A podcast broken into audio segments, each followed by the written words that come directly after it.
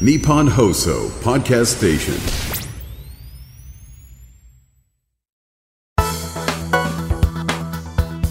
11月2日木曜日。日本放送報道記者レポート2023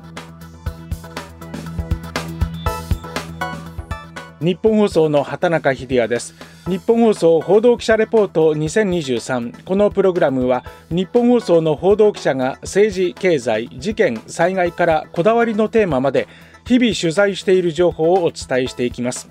毎週木曜日の午後に更新しています。第140回。今回はジャパンモビリティショー2023取材記。現在開催中のジャパンモビリティショーの模様をお送りします。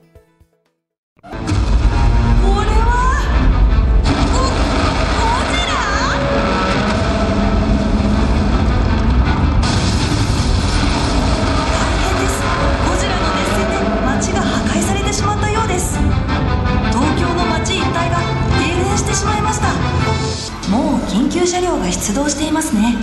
一般車両は救助活動の邪魔にならないように緊急時には自動制御に切り替わります。改めまして日本放送の畑中秀也です。ジャパンモビリティショーが開幕しました。東京モーターショーから実に59年ぶりの名称変更です。日本自動車工業会によりますと参加企業は過去最多の475社。乗りたい未来を探しに行こうをテーマにモーター、まあ、いわば自動車からモビリティ乗り物移動手段へと領域を大きく広げました。で冒頭お聞きいただいたのはモビリティの未来を紹介する東京フューチャーツアーの一コマ。ゴジラで破壊された街の復興いわば災害対応にモビリティがどう関わるのか。未来のモビリティ社会の姿が大型スクリーンに映し出されていました。このほか次世代モビリティの試乗体験燃料電池車の発電で会場の電気を賄うライブステージとまあ車離れと言われる中さまざまな見せる工夫が施されていました。一方自動車各社が今後のモビリティ社会をどうしていくのかその方向性も注目されます。報道公開日の取材自動車各社のトップの発言も交えながらお伝えしていきます。まずは電気自動車次世代 EV の出展が目立ちました。さあ今トヨタのブースコンセプトカーが今姿を見せました。左はオレンジのまさにスポーツカーそして右側はグレーの SUV タイプの車です。これはおそらく2つも EV でしょう。車屋らしいバッテリー EV を作る。その意味するところはバッテリー EV でしかできない価値を実現していくことです。トヨタ自動車はスポーツカーや SUV だけではなく通い箱と呼ばれるワンボックスタイプの EV 電動車椅子 AI やソフトウェアを駆使した EV 用の運転席も提案されていました。ハンドルは見慣れた円形ではなく四角操縦桿のような形をしています。またレクサスブランドでも次世代の EV が展示されていましたこちらは2026年の市場導入を目指しているとありましていつ発売されてもおかしくないような完成度に見えましたトヨタでは電気自動車のことをバッテリー EV、BEV と呼んでいます。一気に BEV に舵を切ったようにも見えるんですが、BEV ファクトリープレジデントの加藤武郎さんに話を聞きました。今回はバッテリー EV すべてのマルチパスで本気なんですけれどもバッテリー EV も本気ですからっていうことをちょっとこう皆様にえーご理解いただきたくて、まあ、バッテリー EV 中心の展示になってます。中国の影響とか何か意識したとか、そういったことありますか、はいえー中国のお客様のニーズをしっかり商品に入れなきゃいけないもんですからバッテリー EV 自体の小さな小型化するとかっていうのはやっぱ車屋の得意なところですしやらなきゃいけないことです一方でソフトウェアを使ってお客様の価値をどんどん広げていくっていうのはやっぱり中国は電子技術とソフトウェアが非常に進んでいるあの国だと思いますので車だけではなく社会も含めたあのつながり、えーそしてソフトウェアの、えー拡張性、まあ、そういったものに取り組んでいると。トヨタの EV は大きさをより小さくして室内をより広くする、これを目指しているそうです。ま、そのためには電池やモーターなど部品の小型化が鍵を握ります。日産自動車のブース、ベールを脱ぎました。シルバーのアルミで削り出したような、まさにスポーツカー、次の GTR じゃないかと思わせるような、非常にマッシブな筋肉質のボディで今登場です。他のやらぬことをやるという精神から生み出された。まさに日産しか作れない。EV で私たちが目指す未来を象徴します。続いて日産自動車。EV の国内販売ではトップを走ります。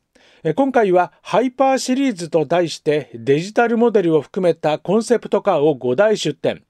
商品企画部の成田剛さんです。EV に勝負をかけてきたなっていう感じが私はしますが。もともとリーフからですね、うん、EV に対する、まあ、注力というのは会社として取り組んできたんですけども、まあ、この90周年を機に将来の計画を見据えて、まあ、今回5台のコンセプトカーを EV で出したと。中国勢も含めてですねもうほとんど EV にシフトしてきている中で、まあ、今度はもう EV が当たり前の中でどういうお客様のニーズに応えていくかっていう競争になっていくと。次世代 EV になっても何かこう大切にしたいものっていうのがあると思うんですまずその安全性の部分それから運転して楽しいまあ、この部分が EV の中でも失われずにキープされなければいけない。ちなみに報道公開日にお披露目したハイパーフォースは磁気型の GTR ではないかというこの問いについて成田さんは否定する一方で GTR の要素やヒントは織り込んでいるあとは想像にお任せすると話していましたなお、トヨタ、日産もこうした次世代 EV に必要なのは全固体電池だと口を揃えます。全固体電池についてはまた時期を改めてこの報道記者レポートでお伝えしようと思いますが、開発競争が激しく、まだまだベールに包まれているところがあります。そして EV は乗用車の分野にとどまりません。より人に優しく、より環境に優しいバッテリー EV バス。L が EV をご提案いたします。EV 化を利用し国産メーカー初のフルフラットフロアを実現しました。この EV バス私も車内に入ってみましたが車内後ろの部分に段差がなく高齢者の方々は助かりそうです。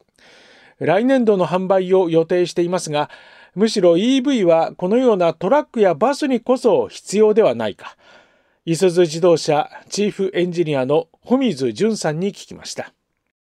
商用車ってこうもう走るところが決まってるケースがやっぱり多いんですね。航続距離が短かったとしても夜中に止まってる間に充電できればそこはあんまりネガティブな要素にならないっていうところもあるので商用車に EV っていうのは向いてる面があると思っています。運転するのがやっぱりエンジン車に比べると楽だし乗ってる間に音だとか騒音っていうのがないので快適なんですね。でそこはあの1回受け入れられると浸透するのは早いんじゃないかなと思ってます。商用車の時代が来たっていうのはどうですか？そういう時代が始まったのかなと思ってます。一方 EV と言いますと中国のメーカー BYD も出展しています。グループの王伝福総裁も姿を見せるという力の入ったものでした。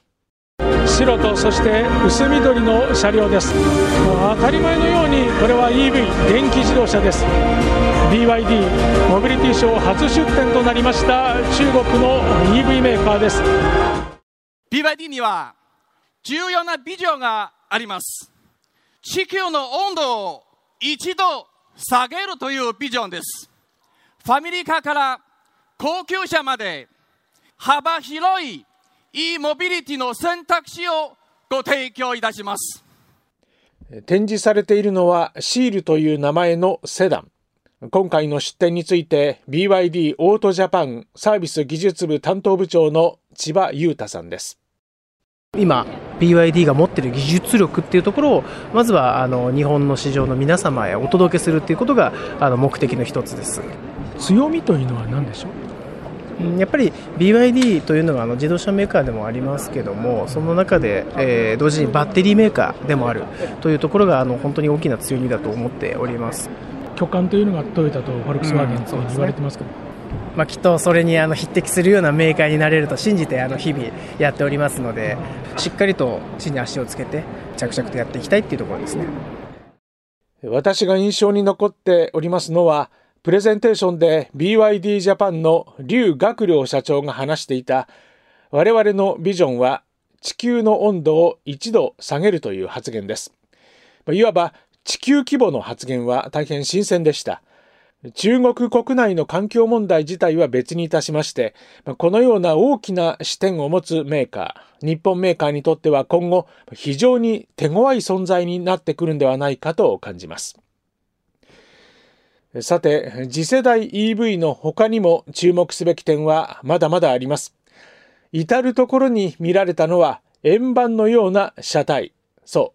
う、空飛ぶ車です。スバルエアモビリティコンセプトです。空の移動革命を実現するエアモビリティへの期待が高まっている中、スバルが目指すより自由な移動の未来を示したコンセプトモデルです。事業の枠を空にも広げていきます。スカイドライブさんとの協業では、いよいよ来年、鈴木グループの工場で空飛ぶ車の試作機の生産が始まります。スバルの出展はまさに世界初披露、サプライズでした。現在は飛行実証中の段階。前身の中島飛行機以来、航空宇宙部門を持つスバルらしい提案です。あくまでも自動車らしいデザインの空飛ぶ車を目指しているということです。まあ、確かに白いスリムなボディはどことなく自動車の雰囲気がありました。一方で、鈴木の空飛ぶ車は、スカイドライブという、いわゆるスタートアップ企業とタッグを組みます。このスカイドライブ、東京フューチャーツアーでもブースを展開していました。空飛ぶ車に今から乗り込みます。さあ、今閉まりました。お、見た感じは、あの一人乗りの乗用車って感じですけれども、えー、プロペラが回りまして、はい、オープンエアの雰囲気が楽しめるというわけですね。スカイドライブ PR チームの大石梨沙さんに話を聞きました。今あの3人乗りの商用機というものを作っておりまして2025年の大阪万博を皮切りにという形で順次運行できるあのエリアを広げていくというようなイメージになります。車のようにあの日常的に空を移動できるものとして普及させたいと思っているので、まあ、その概念が皆様にもあの浸透していただけると大変嬉しいなというふうに思いますね、はい、今回のモビリティショーでは空飛ぶ車だけではありません。東京フューチャーツアーではロボット、電動スクーター、ドローン、月面探査車と、これまでの車の枠を超えた車両が集結していました。でこうしたモビリティに関するスタートアップ企業も90社参加しています。まさに未来のモビリティ社会の鍵を握る可能性もある企業。この中からドローンを開発するエアロセンスの後藤武さん。宇宙に飛ぶ気球を開発する岩谷県の唐津哲也さんに話を聞きました。当社はドローンの開発と製造を行っている会社です。垂直に飛んだ後横に水平飛行ができることが特徴です。災害がもし起こった際にその広範囲でどこの災害がどのように起こったかということを空中から撮影することができる。というところが特徴ですね。車という域を超えてその移動するものであれば全て展示をするっていうようなコンセプトになったので展示させていただけることはとてもありがたいと思っております。気球による宇宙遊覧旅行をこれを実現しようとあのしている会社です。今までこの宇宙っていうのはちょっと縁が遠かった人たちにもその宇宙に触れる機会を作りたい、まあ、こういう機会にあの私たちのそういうあの思いというかに触れていただける機会をあの与えていただいたということはあのすごく意義深いことだと思ってます。その未来を作る側に一応自分も加わってるんだなというそういう感慨深さはありますね。車が社会の一部としてどんな位置づけとなっていくのかが問われる時代になりましたが、自動車業界はこれまでの車にある種の限界を感じているのかもしれません。次世代 EV、空飛ぶ車、自動運転、ライドシェア、だからこそその概念を超え限界突破に挑むということでしょう。ジャパンモビリティショーにはそんな姿があったと思います。一方で、こうした次世代を実現するためにどうするのか、技術的な視点ではまだ表に出せないところがあるのでしょうが、見えにくい部分もありました。ジャパンモビリティショー、ざっと私自身の視点でお伝えしてきましたが、来場する方々それぞれに見えてくるモビリティのあり方があると思います。一般公開は11月5日までです。ジャパンモビリティショーの模様は日本放送のウェブコラム報道部畑中デスクの独り言でも詳しくお伝えしています。日本放送報道記者レポート2023次回は遠藤達也記者がお伝えします。今回の担当は日本放送の畑中秀也でした。お聞きいただきましてありがとうございました。